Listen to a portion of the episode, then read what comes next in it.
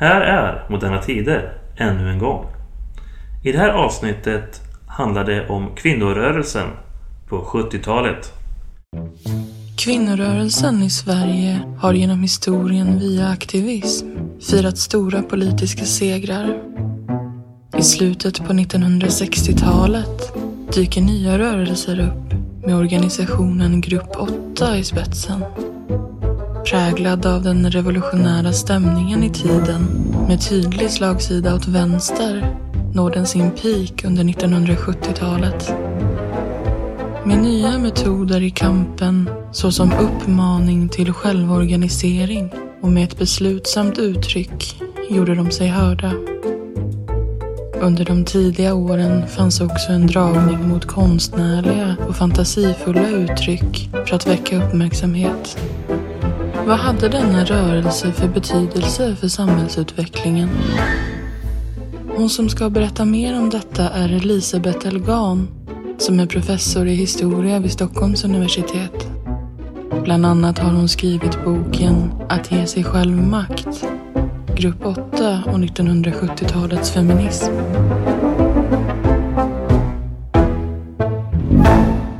Ja, men då hälsar jag Elisabeth Elgán välkommen till podden. Så mycket. Vi ska ju prata om den feministiska rörelsen i Sverige som tog fart i slutet på sextiotalet, nittonhundrasextiotalet och eh, växte väl som störst kanske på nittonhundrasjuttiotalet. Men jag tänkte lite, om vi börjar lite med var startade det, eller vad var det för idéer som drog igång det hela så att säga? Själva, ska vi säga, feministiska rörelsen, kvinnorörelsen, den startade ju långt tidigare. Mm. Vi har ju sådana här liksom, individer som är viktiga som Nordenflykt, författarinnan som på sjuttonhundratalet bemöter Rousseau när hon tycker att han uttrycker vad vi idag skulle kalla för starkt sexistiska idéer. Hon skrev ju en lång text om det. Hon brukade bli publicerad på franska och engelska, men det blev hon inte med den här texten. Den publicerades först för några år sedan faktiskt på franska och engelska tror jag. Så att vi har ju haft sådana personer. Sen har vi Fredrika Bremer på artonhundratalet också. Och vi har Jonas Loa Almqvist. Vi har ju liksom vad vi ska kalla för föregångare. Så får vi en rörelse, en kvinnorörelse som börjar på artonhundratalet redan. Och innan dess har vi haft proteströrelser som har krävt att kvinnor ska få förfoga över sin egen egendom och att de ska få bli myndiga och sådana saker. Så, så det har nog funnits, det har funnits flera rörelser ganska länge. Det kommer lite olika inriktningar som ofta i den här typen av sociala rörelser. Ett tag där från början av nittonhundratalet och fram till nittonhundratjugotalet så var ju rösträttsfrågan jättestor. Det har blivit uppmärksammat på senare år och, och så där. Och även där fanns det olika åsikter. Och var liksom, men det de hade gemensamt var ju att de krävde jämlikhet med män och kritiserade det, de beslut som hade fattats av män och det sätt på vilket män var privilegierade i samhället. Det här fortsätter ju också efteråt. Efter det att kvinnor fick rösträtt så kommer ju olika feministiska organisationer att kräva att kvinnor också ska få ta plats i de politiska församlingarna, men också arbetsrättsfrågor. Det här med medborgarskap var en stor fråga också. Kvinnor som gifte sig med en man som var medborgare i ett annat land förlorade ju sitt medborgarskap och blev medborgare i det, mm. det landet. Det blev barnen också. Det var en stor fråga för kvinnorörelsen internationellt också. Jättestor fråga som inte, man inte kommer att kunna lösa förrän på nittonhundrafemtiotalet efter andra världskriget. Fred var också en stor fråga. Så det här är en lång historia. Sen är det väl kanske så att media inte hela tiden uppmärksammar det här. Sen har du rätt i att det hände något nytt på nittonhundrasjuttiotalet. Då kommer en form av feministisk aktivism som inte fanns förut. Alltså som är lite mindre försiktig. Mm. Tidigare så gjorde man uppvaktningar, man försökte påverka, man skulle visa att man var seriös. Men på nittonhundrasjuttiotalet så kommer det ju en feminism som är mycket mer utåtagerande, som syns, som inte tänker på vi måste framstå som liksom kloka och kunniga, duktiga proffs, vi ska liksom, utan så mycket mer utåtagerande och som gapar och skriker och, och, och tar plats i, i rummet. på ett helt annat sätt. Också använder sin, sin egen kropp, sitt eget utseende för att protestera mot det de menar var då förljugna kvinnoideal och sådana saker. Och det är ju någonting nytt. Där händer det någonting. Om hundra åren innan så hade ju den feministiska rörelsen jobbat just på det här att framstå som seriös och vara en, en, en partner som kunde påverka och tas på allvar. Och det, det här kommer det något nytt, och det är också andra kvinnor. Det är en, det är en annan generation än de som har upprätthållit då den feministiska rörelsen och kvinnorörelsen fram till dess. Ja. Så, där har du hela bakgrunden. Ja. Läng, lång version. Ja, intressant. Men jag tänker att grupp åtta måste ses vara den mest kända gruppen eller organisationen under den här tiden. Det var ju också en, en av de första. Det fanns något som heter Kvinnoligan i Lund. Där pratar vi sent nittonhundrasextiotalet naturligtvis. De här går ju igång när massa andra går igång. Röda läkare, värnpliktsvägrare, rörelsen mot kriget i Vietnam, medborgarrättsrörelsen i U S A, massa sådana saker. Och, och det kommer ju också den här typen av, ska vi säga, mer utåtriktade krävande feminister i U S A, där hämtar man ju exempel. Så att det bildas några mindre grupper i Sverige, och den som överlever är grupp åtta i Stockholm, och den kommer att vara den största. Den kommer att vara stilbildande. Det kommer att bildas många grupper runt om i andra städer som många kallar sig för grupp åtta eller för något annat. Kvinnogruppen i Borås eller något sånt där. Men den är liksom den stilgivande, och den kommer också, grupp åtta i Stockholm kommer att ge ut en tidning, Kvinnobulletinen, och som kommer att säljas av alla kvinnogrupper, eller åtminstone nästan alla i hela Sverige. Mm. Men eh, hur startar grupp åtta då? Vad är deras drivkrafter? Vad är det för personer bakom? Grupp åtta startar enligt de själva på våren sextioåtta. Det finns en häfte med protokoll från möten, finns bevarat, och startar där på våren. Då är det en, som en liten förening. De säger, brukar berätta några av dem att de åkte tåg för att gå på Folkuniversitetet i Uppsala, där Karin Westmanberg, som då jag hade varit gymnasielärare uppe längs någon i Skellefteå eller Härnösand eller något sånt länge, men sen skrivit sin avhandling i litteraturhistoria om Jonas Loa Almqvist. Hon hade litteraturseminarier där hon analyserade litteraturen med hjälp utav så här könsroller som man pratade då. Det vi som sen blev, kan vi kalla för ett genusperspektiv. Och det här var ju utanför universitetet, men ändå inom folkbildningens ramar, och då var det några yngre studenter eller kulturarbetare också från Stockholm som åkte dit, och de säger att det var på tåget hem från en sån här studiecirkel i Uppsala som de bestämde att vi ska bilda en förening. Och vi ska prata om könsrollsfrågor, för det var ju som man sa på nittonhundrasextiotalet. Men vi ska vara till vänster. De tyckte väl att könsrollsfrågorna då hade dominerats av mm, liberala, Fredrika Bremer-förbundet och också Socialdemokraterna. Det, och de ville vara till vänster. De, det är föreningar som man ser där hur de träffas. De bestämmer att de ska agera. De ska göra olika aktioner. Bland annat abortfrågan var ju uppe vid den här tiden. Och, men inte minst att de skulle ha stora möten mot kvinnors arbetsvillkor. Så de delade ut flygblad utanför varuhusen, där då expediterna, som det hette vid den här tiden, personalen på varuhusen, först och främst kvinnor, gick, hade personalingången, så delade de ut flygblad och frågade så här: kan du leva på din lön? Det, och lite sån där ganska ska säga, infallsrika frågor. Och så avslutar man: om du inte kan det, så gå samman med andra på din arbetsplats och börja diskutera. Så de tänkte väl att andra skulle göra som dem och bilda föreningar. Men de hade också några stora möten. De fick både facket och, och, och företrädare för, för, för olika grupper i samhället, och hade möten om det här med kvinnors villkor, deltidsarbete och låga löner och sånt. Så det, det är grupp åtta där i början. Det, de, de har en hel, del, en hel del planer faktiskt. Och så bestämmer de sig nittonhundrasjuttio för att nu är vi nog mogna att låt, öppna upp Så då sprider man flygblad och om att nu vi kommer att möta, om ni vill komma med här i vår grupp, då kan ni komma på det här mötet. Och då kom det några hundratals kvinnor som var väldigt intresserade. De hade ju tänkt då, grupp åtta, att då skulle de skaffa sitt riktigt namn och stadgar och en styrelse och så vidare. Och det blev inte riktigt så. Men det blev en framgångsrik och välkänd grupp. Den hade som mest ungefär fyrahundra medlemmar på, i Stockholm då, nittonhundrasjuttiotvå. Där var ju medlemmar som förväntas vara aktiva. Alla var det inte, men det var liksom inte som idag att man betalar medlemsavgiften och så räcker det med det. Utan det var ju tänkt att man skulle vara, jobba på för saken. Men det här fokuset på arbetsmarknadsfrågor och sånt där, var det något nytt att säga? Eller hade den, hade jag varit uppmärksamma mycket innan kring kvinnors situation?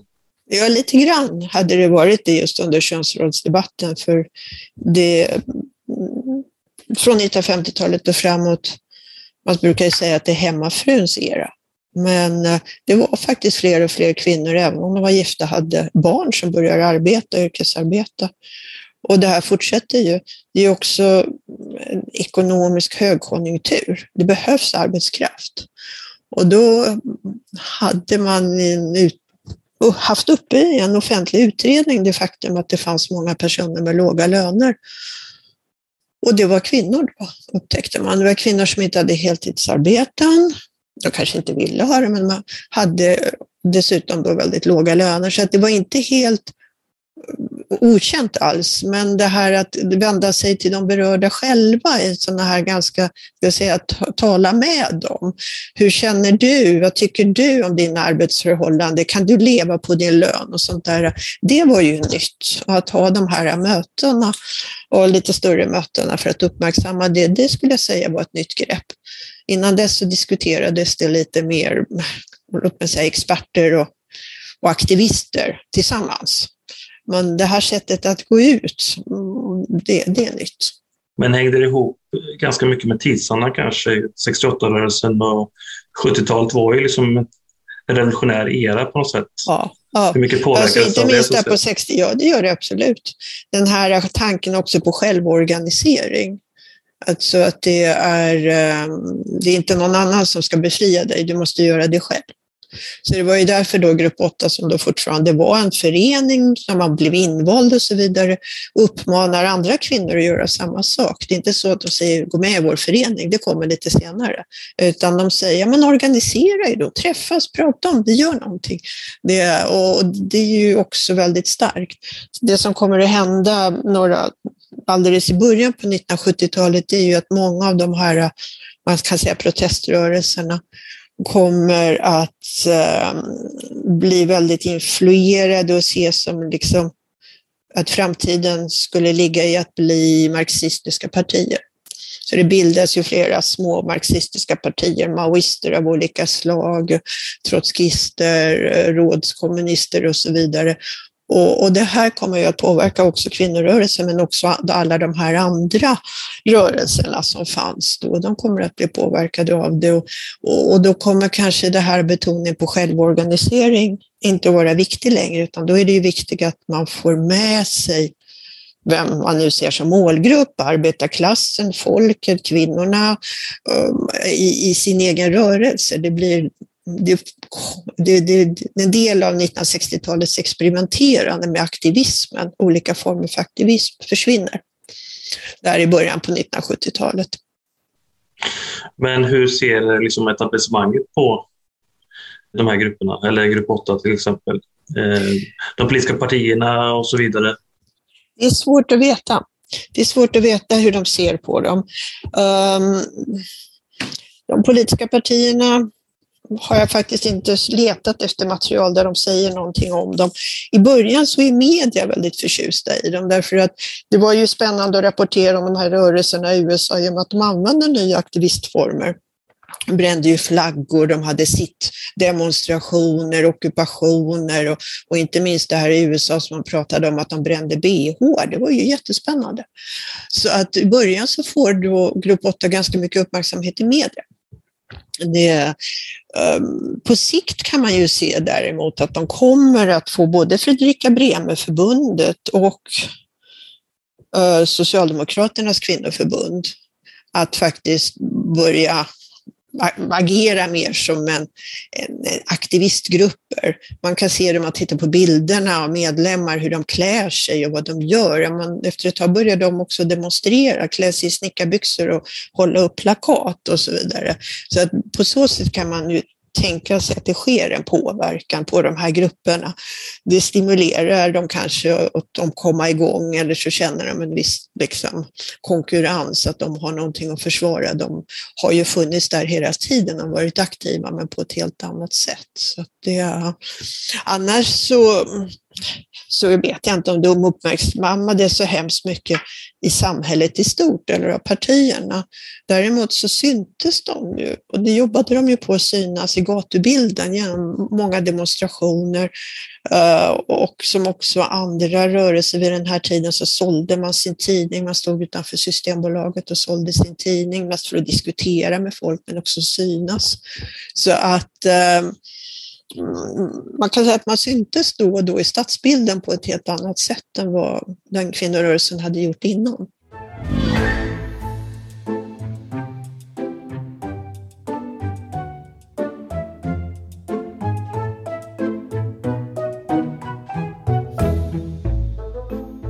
Men fanns det några personer som var mer betydelsefulla än andra? Eller var det liksom en mer platt organisation? Så att säga. De hade ju, de hade ju ett ideal om att man inte skulle ha några ledare utan att det skulle vara en platt organisation. Det var ju inte tänkt så från början.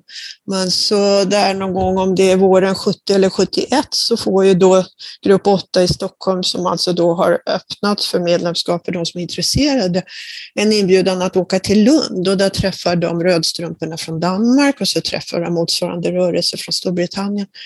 Och då blir de så väldigt imponerande av det faktum att de ju är mycket mer radikala. De säger ju till exempel att vi kan inte vara organiserade som föreningar, det är liksom en mans, det är så männen har gjort, det är hierarkiskt. Vi måste ha en organisation där alla kvinnor kan komma till tals och lära sig komma ifrån det här. Att, att, att kvinnor ska vara tysta och inte våga säga någonting.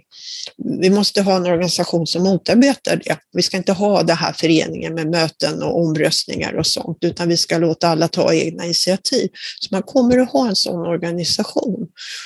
Vilket är väldigt omdiskuterat. De här som nu tycker att man ska sluta upp bakom arbetarklassen och nå arbetarklassens kvinnor, de säger att vi kan inte ha sådana här röriga stormöten. Ingen arbetarkvinna som har stått på fabriken hela dagen och orkar komma på våra möten.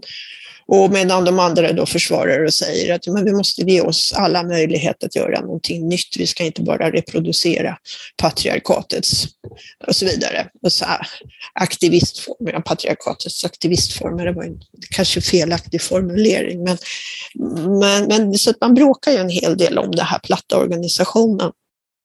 Om den är bra eller inte, men den kommer att bestå faktiskt. Ända, Grupp åtta har ju sin höjdpunkt under nittonhundrasjuttiotalet och kanske ska jag säga runt sjuttiofyra så är det som allra bäst. Men det fortsätter under hela nittonhundrasjuttiotalet, och jag tror att den platta organisationen är en del av det.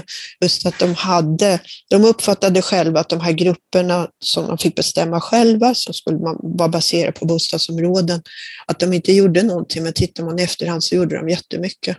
Och hade det varit en mycket mer centraliserad traditionell förening så är ju kanske en av riskerna att några, några av de här mindre marxistiska revolutionära partierna hade velat ta över. Det var ju flera som försökte, maoisterna försökte vid något tillfälle, när inte det gick då så försökte de att få, då de, försökte de få sina medlemmar att lämna Grupp åtta, vilket en del gjorde. Det fanns liknande försök från andra. Förbundet kommunist uppfattade man det som att de också försökte styra. Ibland trotskisterna försökte styra. Det var, och det kan vara fullt möjligt. Jag menar, det här var en ganska stor resurs, den här, och ett inarbetat varumärke skulle vi kanske säga idag. Men i och med den här platta organisationen så gick det inte riktigt att få grepp om den. Och därför så fortsatte den sin egen, ska säga, sin egen väg. Så även när de här revolutionära partierna började gå ner efter valet nittonhundrasjuttiosex så, så minskar ju deras aktivitet ganska mycket, så finns grupp åtta kvar och reflekterar lite över det där också faktiskt och säger att ja, men, vad skönt det var inte att ha den här pressen från storebror hela tiden. Nej, nu kan vi lite fria, vi känner oss friare, nu kan vi prata mer om vad vi vill. Ja, för jag tänkte just på vad, vad de ville så att säga.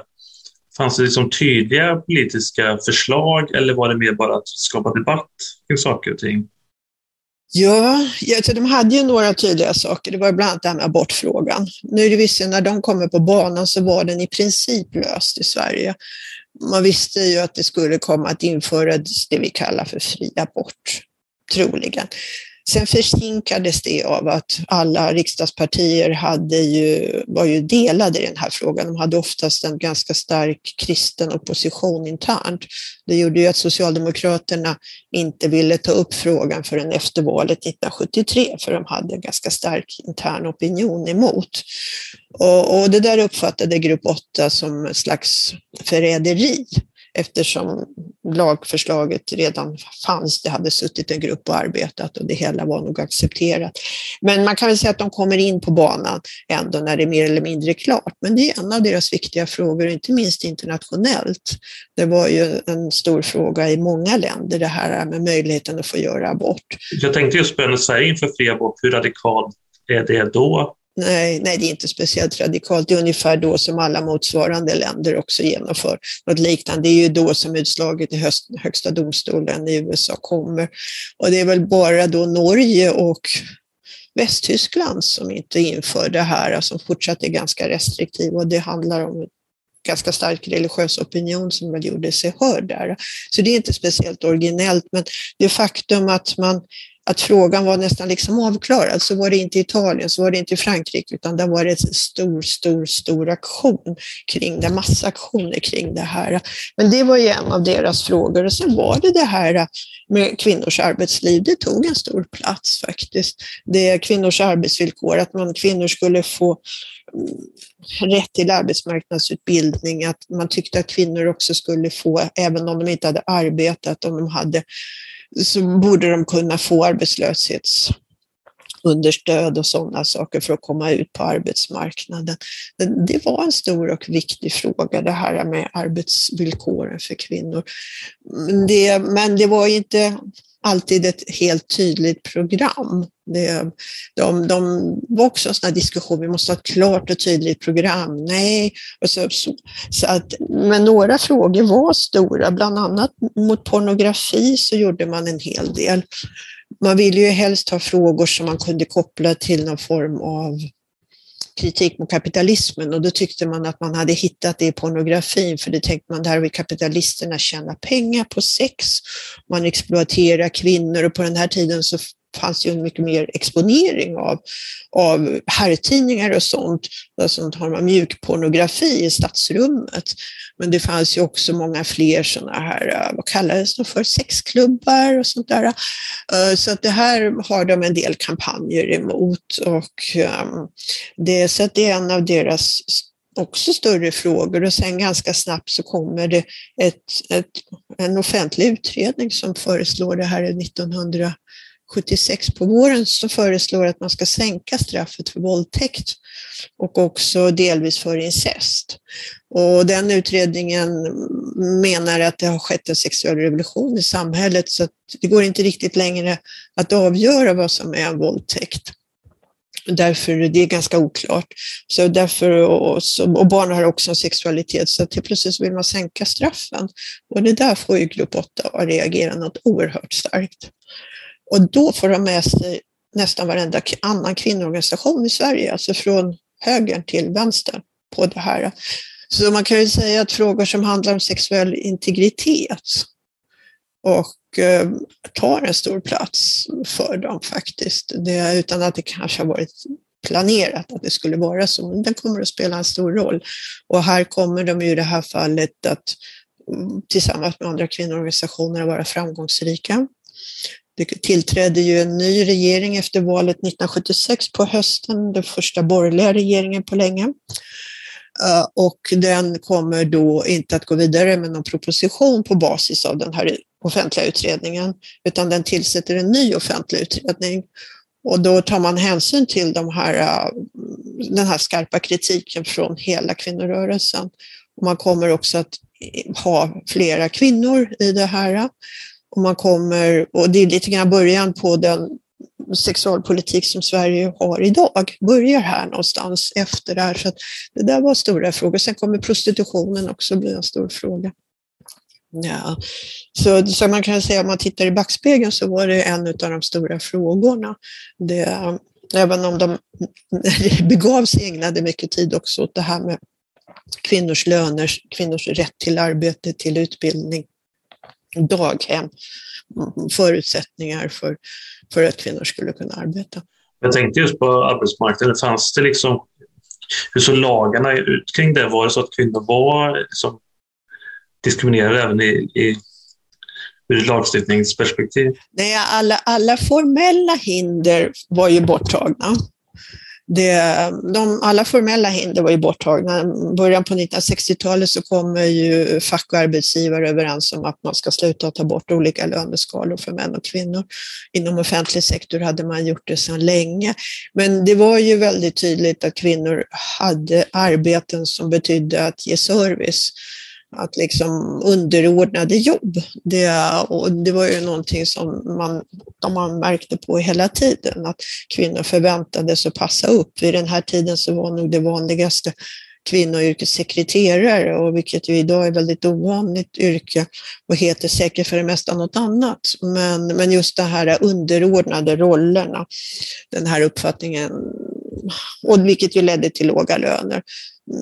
Undersköterskor, sjuksköterskor och, och så vidare. Det, men det fanns ju inga formella, inga formella regler. Man, den, den här första borgerliga regeringen kom ju också att införa en, den första jämställdhetslagen som handlar om arbetsmarknaden. Att man inte får diskriminera vid, vid rekrytering och andra saker inom arbetslivet. Och det var ju förstås något nytt, för innan dess så, så gjorde kunde man ju göra det. Det var ingen som tänkte på det.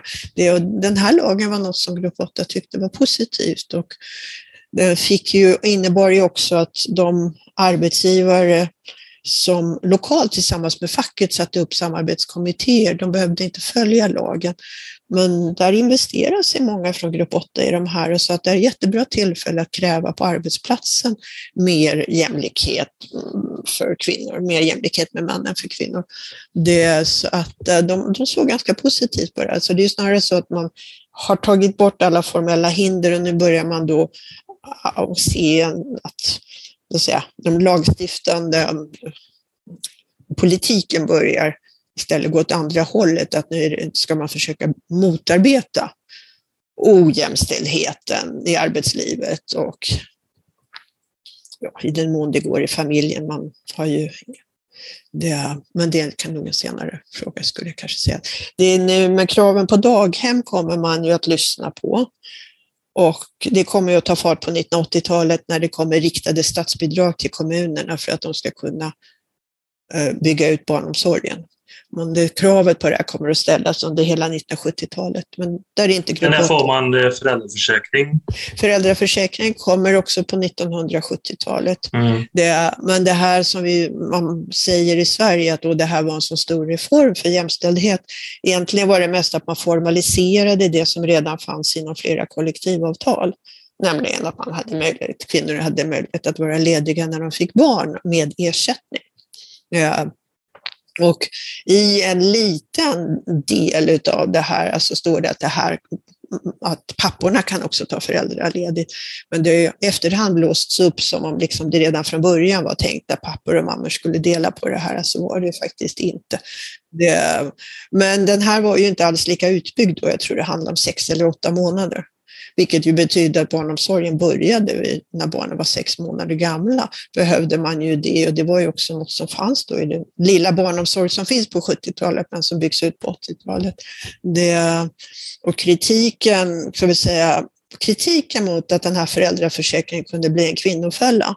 Det skulle innebära att man kanske inte var lika, att man, ja, man inte fick samma lön, att man inte kunde avancera på sitt jobb, att man kanske till och med vissa inte ville ha anställda kvinnor som kunde tänkas få barn. Det skulle få påverkan på pension och sånt. Det sa grupp åtta faktiskt redan när de här förslagen kom. Då sa de att det här är jättedåligt. Så. Det är jättedåligt på en sån här föräldraförsäkring. Det här pekar ju ut kvinnor som en slags andrahands arbetskraft. De menade att det var Socialdemokraterna som har lagt förslaget. De menar att det här är ett sätt att, det här är ett sätt att liksom försöka betala för att behålla hemmafruarna. Det var ju nämligen inte en hemlighet att många inom Socialdemokraterna tyckte det var bra med de här skatteavdragen för hemmafruar som man kunde göra. Det var ju avskaffat. Det, så att grupp åtta var väldigt kritisk mot föräldraförsäkringen och tyckte inte alls att det var någon slags befrielse, utan de tyckte att det här pekar ju, det här, det här ledigheten kommer kvinnor att ta, det kommer att göra dem till en andra klassens arbetskraft. Det kommer att försvåra för dem på arbetsmarknaden. Ja, klyftorna kommer att bli ännu större. Liksom. Ja, och kan man väl säga i efterhand nu så det är väl där de flesta forskare hamnar när man tittar på varför kvinnor har sämre pensioner till exempel. Det är inte hela förklaringen, men att föräldraförsäkringen spelar en, en stor roll ändå där. Ja, men det är samma diskussion idag också om att, ja. att vi har ett ojämnt uttag och det gör att kvinnor hamnar ja. efter på arbetsmarknaden. Ja. Löneutveckling och så vidare. Och barnomsorgen har ju hela tiden anpassat sig, så att jag menar, när föräldraledigheten var mycket kortare, ja, men då kom ju barnomsorgen och tog vid direkt efteråt, men idag när föräldraledigheten är längre så är barnomsorgen tendens att inte vilja ta emot barn förrän vid en viss ålder också, så att man kan ju säga att det finns också där en anpassning som gör att varje gång man har byggt ut föräldraförsäkringen så har också möjligheten att få barnomsorg krymt. Ja. Men det, det, det här var något som grupp åtta var väldigt mycket emot faktiskt. De tyckte att det här kommer inte, det kommer inte bli positivt. Vad hade de för annan tanke kring det där? De hade nog inte riktigt något alternativ. Det de, det de ju ville se, och där de arbetade med många andra, de så kallade daghemsgrupperna, det var ju en utbyggd barnomsorg. Och där menar de ju skulle vara anpassad då efter efter föräldrarnas behov. Det, och de, man hade ganska mycket visioner om hur barnomsorgen skulle vara. Det, allt, kanske mindre skola än idag, mycket mer utav en form av, av roligt ställe för barn. Alternativ barnuppfostran lite grann. Så tror jag att de som arbetade hade ändå sina kollektivavtal. De kvinnorna hade det möjligheten att vara hemma när de fick barn. Så jag tror inte riktigt de, de såg det här snarare som ett utspel där man liksom skulle mer eller mindre betala för att kvinnor kunde vara hemmafruar en, en period. Nej, det var nog så de tänkte. Så att de hade inget genomtänkt förslag vad som behövdes istället. Nej, men barnomsorgen byggdes ju ändå ut väldigt mycket på sjuttiotalet. På åttiotalet främst faktiskt. Ja, det är på sjuttiotalet som man börjar acceptera idén, man drar upp planerna, hur ska det fungera, mm. byggs ut lite grann. Men det är först på åttiotalet när det kommer riktade statliga medel som den här utbyggnaden sker. Men skulle man kunna säga att grupp åtta har någon roll i den att liksom har väckt idén kring det? Barnomsorgen. Ja, parallellt med andra grupper. Fredrika Bremer förbundet var väldigt drivande. Det fanns ju en, en stor kvinnoorganisation som stod, ska vi säga, i det kalla kriget på Sovjetunionens sida som hette Svenska Kvinnors Vänsterförbund, som var också mycket drivande i den frågan. Så det här var ju en fråga som drivs på olika grupper i samhället, och på nittonhundrasjuttiotalet så är det många småbarnsföräldrar som tar tag i det här. Både män och kvinnor organiserar sig i lokala grupper och går och demonstrerar framför kommunhuset och säger vi behöver fler daghemsplatser och som har visioner om hur det här ska vara. Det är olika utredningar arbetar med olika visioner och och kvinnoorganisationer också som kommer med sina visioner, hur ska det här vara, barnomsorgen och sånt. Så det är en fråga som diskuteras och grupp åtta är en del av det här, men inte ensamma, det är inte de som initierar frågan kan man säga. Det är en fråga som har funnits längre tillbaka. Mm. Men vad hände sen? Hur utvecklas grupp åtta senare då? Vi pratar om sjuttiosex ja. och jämställdhetslag uh, uh. och så vidare. Vad är det för visioner som trädde fram senare? Bra fråga, hörru du. Jag skulle väl säga att den fortsätter organisationen i sin kritik av det de kan ibland kalla för patriarkatet. Men också i det här att, och inte minst efter sjuttiosex, det här att kvinnor ska sitta ner och prata med varandra och se sin situation inte som personligt problem eller misslyckande, utan se ska vi säga, den strukturella, vi skulle kalla kanske för den strukturella sexismen idag. Efter nittonhundrasjuttiosex, där när trycket från de revolutionära partierna börjar minska, så är det det som diskuteras rätt mycket internt. Det här att liksom just befria ordet, att sätta sig ner och gå igenom sina egna upplevelser och se det gemensamma och, och, och på så sätt själv bestämma hur man vill gå vidare och, och i grupp också vad, vad man tycker att man har för viktiga frågor. Det kommer att komma upp sånt som också som trafik mm. och sådana saker, miljö.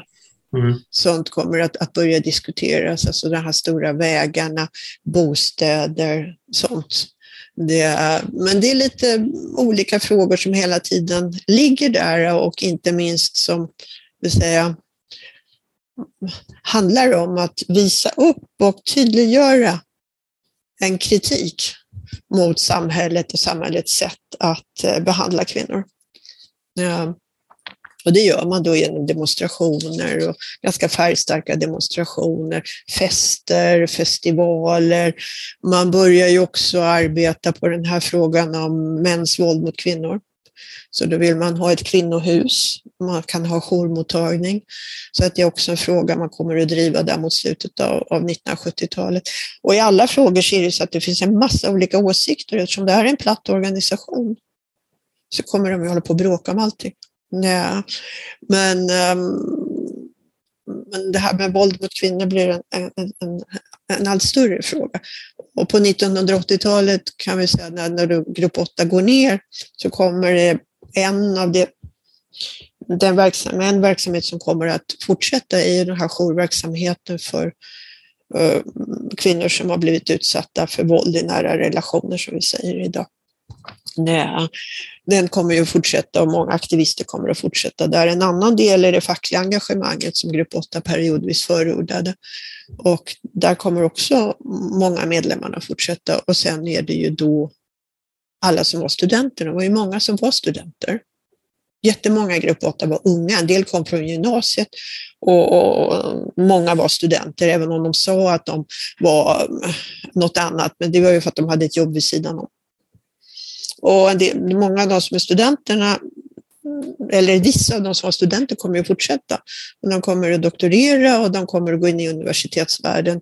Och där grundar de också sånt som kvinnoforum, forum för kvinnliga forskare. Och, och, och kommer det så kräva en plats för kvinnor, men också att, att det man kunde kalla för kvinnofrågor över den här tiden skulle synas i forskningen. Så att egentligen liksom arvet efter grupp åtta på åttiotalet delar upp sig på det där att mäns aktiviteter mot mäns våld mot kvinnor eller kvinnojourer, fackligt arbete och um, det här arbetet på universitetet för att kvinnofrågor ska synas så att kvinnor ska kunna göra karriär på universiteten. Det, det är vad som blir kvar. Och som man kan börja se tecknas där mot slutet av nittonhundrasjuttiotalet också. Ja. För jag tänker, minskar intresset kring feministiska frågor under åttiotalet? Jag tänker att det blåser lite andra politiska vindar och generellt, om man ser ja. det väldigt övergripande så. Det kan man säga. För jag tänker att de här rörelserna var ju ändå väldigt vänsterpräglade, måste man ju säga, uttalet. Absolut, absolut. Det, så var det. De blev mer och mer, som jag sa, påverkade i början på sjuttiotalet utav att det finns en det växer fram flera marxistiska revolutionära partier och det här kommer att förändras på åttiotalet. Det kommer ju också att uppstå en andra kvinnogrupper på nittonhundraåttiotalet utöver de här tre jag har pratat om, alltså kvinnojourer och inom facket och på universitetet. Och det är som Kvinnor för fred bland annat, som ju var en ganska stor kampanj över hela Europa och som lite grann hade en annan målgrupp. Det var inte de här yngre studenterna, utan det var lite mer medelålders kvinnor, ofta inom vård, skola, omsorg. Och man hade ju stora demonstrationer som man anordnade då för fred. Och en del av de här som hade varit med i grupp åtta kan man ibland hitta texter där de är väldigt kritiska mot det här. Därför att de här kvinnorna för fred har ju oftast en diskurs där de säger vi mödrar och därför är vi fredliga och därför är vi mot våld. Vilket är en diskurs som de kanske inte har hämtat från mellankrigstidens feminister, men den låter exakt likadan som. Och mellan första och andra världskriget då hade feministerna den här starka diskursen, vi är mödrar, alla kvinnor är mödrar även om de inte har barn, och, och det är därför vi är mot våld, kvinnor är fredliga som sådana. Och, och när det där kommer i den här kvinnor för fred demonstrationer på nittonhundraåttiotalet, då är det en del från grupp åtta som är väldigt kritiska. Liksom, jag tycker man, herregud, alltså, vad är det här för, för sätt att tänka? Vi menar att män och kvinnor är människor, vi vill ha jämlikhet. Vi vill liksom inte ha någon slags, att kvinnor skulle vara några speciellt fredliga mödrar och så vidare. Så att det där kommer det, ska man säga, nya kvinnogrupper, och då är den här frågan kvinnor för fred som är stor. Ja. Samtidigt som de här andra då kommer att, att finnas bakgrunden och fortsätta att jobba. Det finns någon rörelse där mellan, så det finns människor som går liksom tydligt mellan de här olika inriktningarna, så att säga. Alltså det, det, inte mellan kvinnor för fred. Där skulle jag väl säga att kvinnor för fred är snarast, nej, det ska jag inte ge mig in på, jag har inte forskat om dem, men den uppfattning jag har fått är väl ändå att de hejas mycket på utav just det här stora kvinnoorganisationer, Svenska Kvinnors Vänsterförbund, som ju då var nära Sovjet. åttiotalet är ju då man pratar om utplacering av stridsspetsar i Europa. Uh, och det är ju någonting som Sovjetunionen är helt emot och kommer då att, att driva både ungdomskampanjer och annat, och det är ju frågan om de här kvinnor för fred egentligen då var väldigt starkt påverkat av de kampanjerna och kanske en del av Sovjetunionens kampanjer. Det Det finns inte några direkta band mellan den rörelsen och grupp åtta, utan de band man kan se är ju då alltså kvinnoforum, för, forum för kvinnliga forskare på universitetet, kvinnojourerna och fackligt engagemang.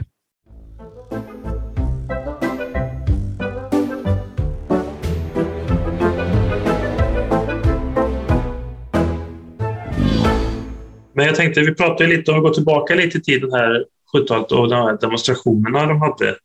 Ja, de var roliga. Ja, precis. Jag tänkte att vi kunde fördjupa oss lite i det. Ja. Du sa att de hade fester och så vidare.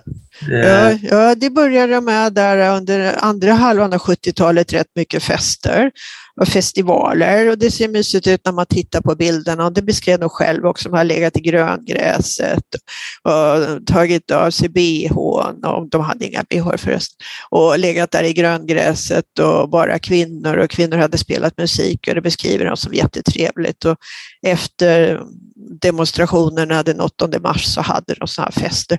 Men då kommer också en intern kritik som säger, jaha, och det är bara en massa alkohol, vad är det här för någonting? Det, vad är det här för festande? Liksom? Ska vi festa? Ja. Så att det, det kommer också en intern kritik. Att är det här något revolutionärt? Vad är det här för feministiskt att bara hålla på och, och, och, och, och dricka och festa? Så där finns det också en kritik. Det, länge hade man, när de här festerna var efter demonstrationerna den åttonde mars, då hade man ju fester med män. Och det blev ju också diskussioner. Ja, ja, men vi kan ha roligt utan män. Vi behöver inte ha män för det ska vara kul. Ja, ut med männen. Och sen kom det, vi behöver inte alkohol för att ha kul. Ut med alkoholen. Sen ni hörde jag, så jag har sett i materialet att det var några fler fester. Okay.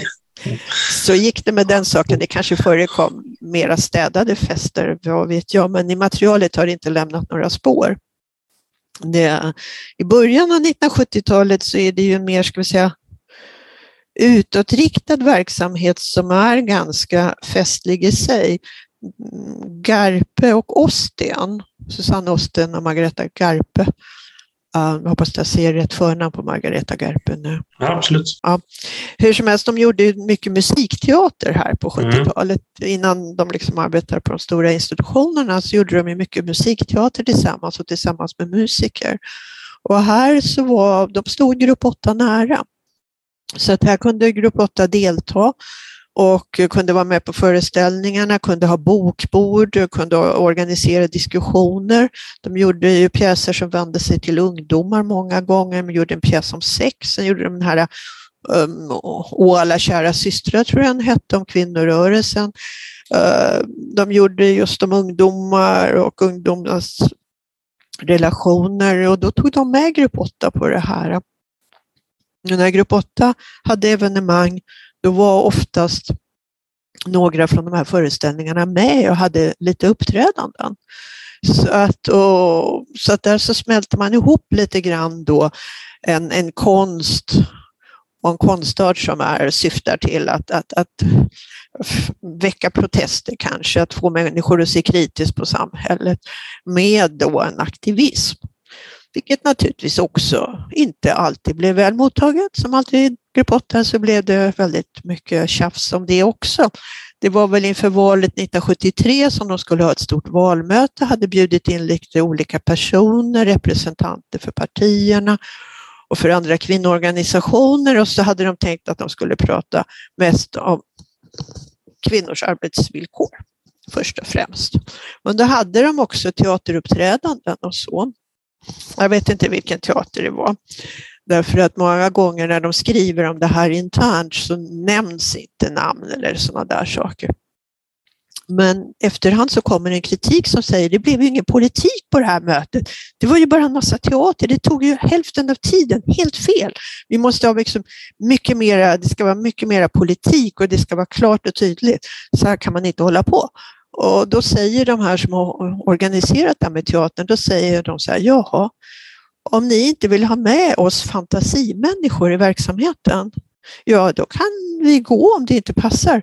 Och då kan ni sitta där ensamma, men gud vad ni kommer att ha det tråkigt.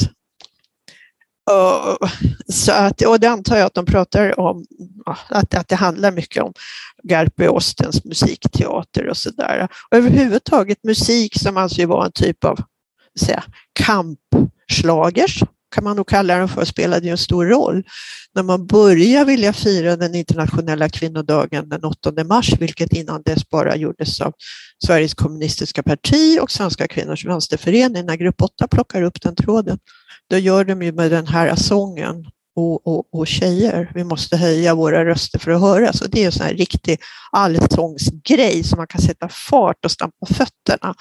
Det är ju verkligen liksom en, en framgångsrik aktivistsång som är lätt att sjunga med i. Den är svung, den är liksom positiv och, och ändå en bra och enkel text.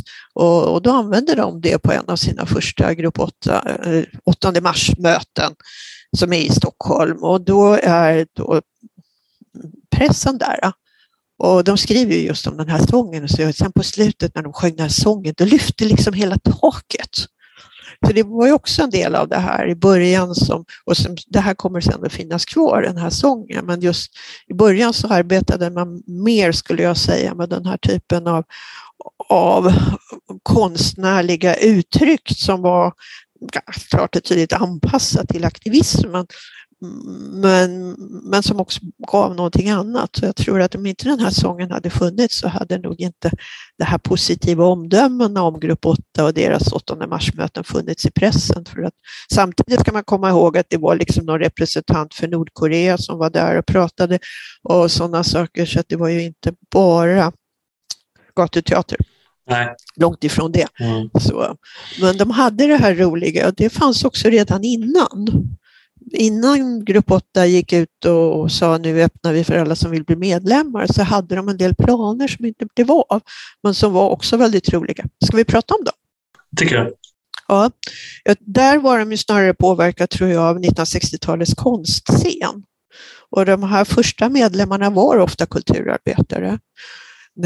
De som kom med då när, grupp, när det blev möjligt att gå med, de är alltså studenter och ibland gymnasister.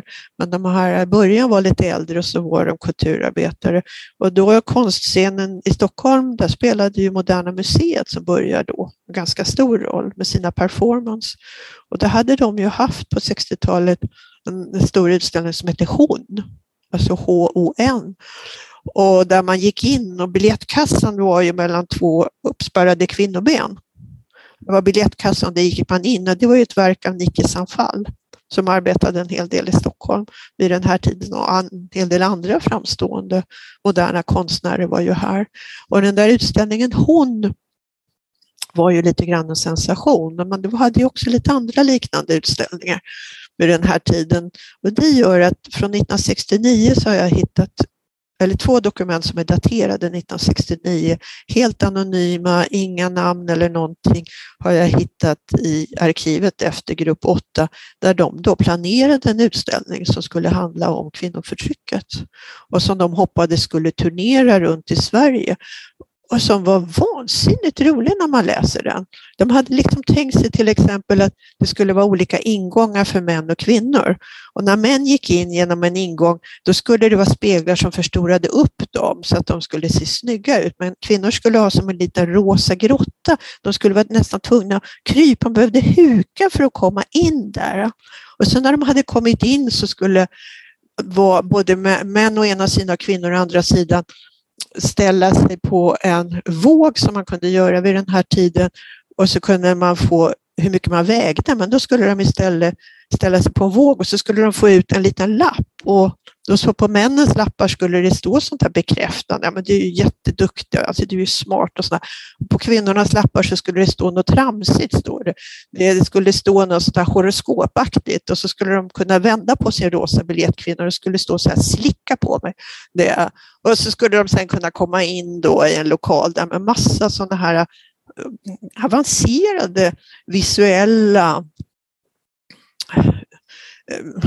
Ja, visuellt åskådliggörande skulle försöka visa på, på, på förtrycket av kvinnor och från olika håll i samhället. Det är hur, hur kvinnor utnyttjades, hur kvinnor förtrycktes där. Och fascinerande att läsa det, för att det är väldigt kreativt, och det, det är verkligen som de här stora, mycket kreativa utställningarna då, som den här utställningen HON. Det, det, det finns mycket där utav det. Det finns kritik som slog åt alla håll. Bland annat så skulle man ha ett antal så kallade trollkarlar som skulle vara någon slags idealtyper för männen som förtrycker kvinnorna. Och då skulle en av dem vara vänstermannen. Och han då skulle ha sån här Mao-logga på sig och en röd stjärna. Och så skulle, det vara, skulle han stå där, och så skulle det vara en kvinnodocka som skulle försöka gå ut genom en dörr. Och så skulle han alltid dra henne tillbaka när hon var på väg ut genom dörren. Och så skulle han fråga henne, har du nu lagt barnet ordentligt? Har du fixat barnvakt? Har du skrivit rent mitt manus? Har du läst på i Maos lilla röda? Och, och, och sådana saker. Så att det fanns kritik åt alla håll. Sen fanns det ju de här direktörerna som liksom utnyttjade kvinnorna i sina fabriker och dåliga löner och sådana saker. Och, och socialdemokraterna och byråkraterna som bara liksom servade kapitalisterna och sånt där. Det fanns ju också med där, medan kvinnorna skulle passa upp på dem hela tiden och sånt. Men det som är fascinerande är den här förmågan. De tycks ha att vilja åskådliggöra, så det ska vara roligt också. Det är roligt. Och sen då så när man går ut därifrån, då skulle kvinnor slussas ut på ett sådant sätt att de skulle befinna sig bakom utställningen och se då att det bara var en utställning, och där skulle det finnas bord där kvinnorna kunde slå sig ner och diskutera. Det skulle finnas ritblock och pennor där man kunde skriva vad man tyckte och kände. Och då sa man att det här utrymmet ska vara som mellan skål och vägg. Det ska vara ett, ett frihetsutrymme där man kan tänka. Och så kunde man då uttrycka sig och tejpa upp det här och så vidare. Så det var fullt av sådana här idéer. Fascinerande den här kreativiteten som ju då jag kopplar och till mycket till nittonhundrasextiotalets både politiska rörelser men också rörelsen i konsten. Det här försvinner, ju, det här försvinner tyvärr helt på nittonhundrasjuttiotalet. Den här kreativiteten återkommer inte. Kanske var det som de sa efter det här valmötet nittonhundrasjuttiotre, att ni kanske blir av med oss fantasimänniskor. Mm. Och då får ni det skittråkigt. Kanske blev de av med fantasimänniskorna. Det är i sin vilja att allt mer försöka säga att feminism och klasskamp hänger ihop. Det, det gjorde det jobbigt för dem. Um, Men vad, vad var kritiken mot liksom det med konstnärliga då? Var det att det blev för mycket? Ja, varför den här utställningen aldrig blev av, det vet jag inte. För det finns liksom, den nämns lite grann i protokollen. Vi arbetar på en utställning. Man kan få låna grejer av riks, riksutställningar. Vi hoppas kunna göra en utställning. Men det, det, man vet inte om det syftar på den utställningen eller inte. Sen kom ju gruppen att senare göra väldigt mycket utställningar lokalt, så där man, man fick hämta pappskärmar och ställa ut på biblioteket, och då kunde det vara liksom så här, genomskåda reklamen, um, titta på kvinnors dubbelarbete, titta på kvinnors arbetssituation ute i Sätra, i Nacka till exempel, så kunde de ha det på lokalbiblioteket. Men nej, jag antar att fantasimänniskorna försvann, kanske blev de inte mer professionella. De kanske fortsatte på sina spår. Det kommer en kontrovers mitten på nittonhundrasjuttiotalet också, när några av de som var ledande inom grupp åtta i början tycker att grupp åtta har spårat ut. Och då är det inte för att de skulle ha blivit för marxistiska, utan då är det mer för att de har eh, lite grann upplåtit sina spalter i sin tidning för berättelser om amerikansk feminism, och då den typen av feminism som tyckte man skulle bryta med männen helt.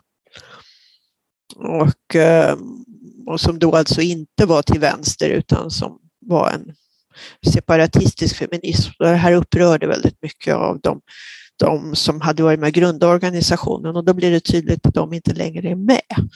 Utan de, och de fortsätter att vara kulturarbetare, men de där, kan de, där tycker de till att det här är helt fel, det här, liksom, det här är urspårat, det här är på gränsen till fascism, att liksom på något sätt tycka att, att, att kvinnor skulle försöka leva utan män. Det, och det hänger ihop med en kontrovers som också kommer kring, kring lesbiska kvinnor. Och om, om det passar in i en kvinnorörelse, passar in i klasskampen. Mm, uh, det, det där blir också en känslig fråga. De här två hänger ihop lite grann. Men jag tänkte just på det här, för det vet jag inte om vi pratade om tidigare, men fanns det någon tydlig social koppling, eller var kom de flesta aktivisterna ifrån? Ja, för så varifrån de kom, de berättar ibland om. När de säger det viktiga för mig var att inte bli som min mamma, säger jag en del. Och, och det var väl i det fallet när deras mammor kanske var kvinnor som hade velat arbeta eller hade en form av utbildning men inte använde den, utan var hemmafruar. Så om man, om min, jag skulle tolka det som att de flesta kom från medelklass, hem, lägre medelklass eller arbetarklass. Men det är ju, universiteten öppnas ju på nittonhundrasextiotalet. Möjligheten att ta studentexamen öppnas ju för många fler. Så att det de har gemensamt är att de är på väg någon annanstans. Så de läser på universiteten, de går på gymnasiet. Det här är kvinnor som liksom inte vill bli det som deras mammor var. Ja, vissa ville kanske bli det som deras mammor var, för att deras mammor var också redan utbildade och yrkesarbetande. Men många uttryckte det så. Det var ju kvinnor som var på väg någonstans.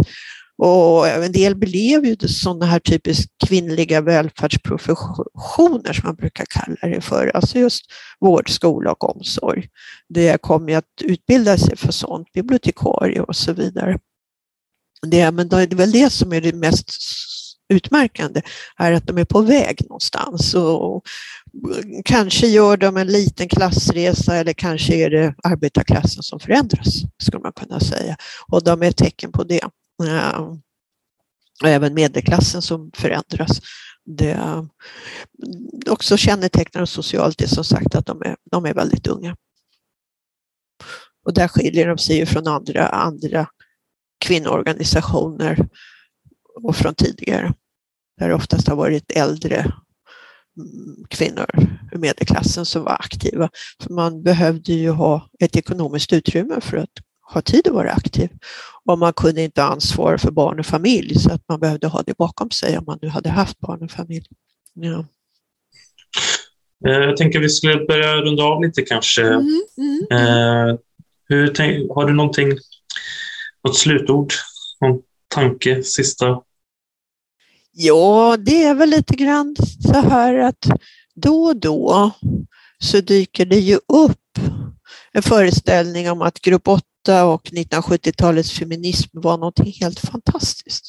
Alltså att de lyckades med allt det här som man tycker att man inte lyckas med idag.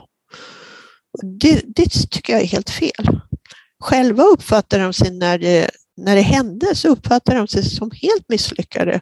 De kom ingen vart, de gjorde ingenting, de bara käbblade om allting. Och vi tittar på dem i efterhand kan vi säga att gud vad mycket grejer de gjorde. Mm. Och utan att ha något bidrag, något stöd för förening eller någonting sånt där så gjorde de ju jättemycket.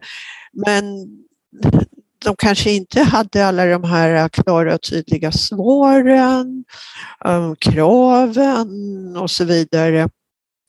Så det, man, man ska inte mytifiera organisationen. Sen finns det ibland också, å andra sidan så dyker det upp lite grann sådana här fantomsmärtor när man säger att oj, ja, de var ju alldeles rabiata och galna. Och det är också fel. Någon, det här är en organisation som nog, vad ska vi säga, det är ganska ovanlig. Den var platt, den bråkade väldigt mycket. Den syntes mycket, den fick nog mycket mer gjort än vad de verkligen själva tyckte. Men man kan vare sig idealisera den eller påstå att den skulle ha varit på något sätt hysterisk eller helt galen. Utan det var också lite, lite sådär mellanmjölk. Mm. Intressant. Men då tackar dig Elisabeth Elgán för din medverkan. Ja, men tack själv, det är kul att prata om det här. Verkligen. Du har hört ett avsnitt av Moderna Tider. Gäst var Elisabeth Elgán, programledare Stefan Hjalmarsson. Klippning och ljudmix av Radio Mellan. Speaker Matilda Säv.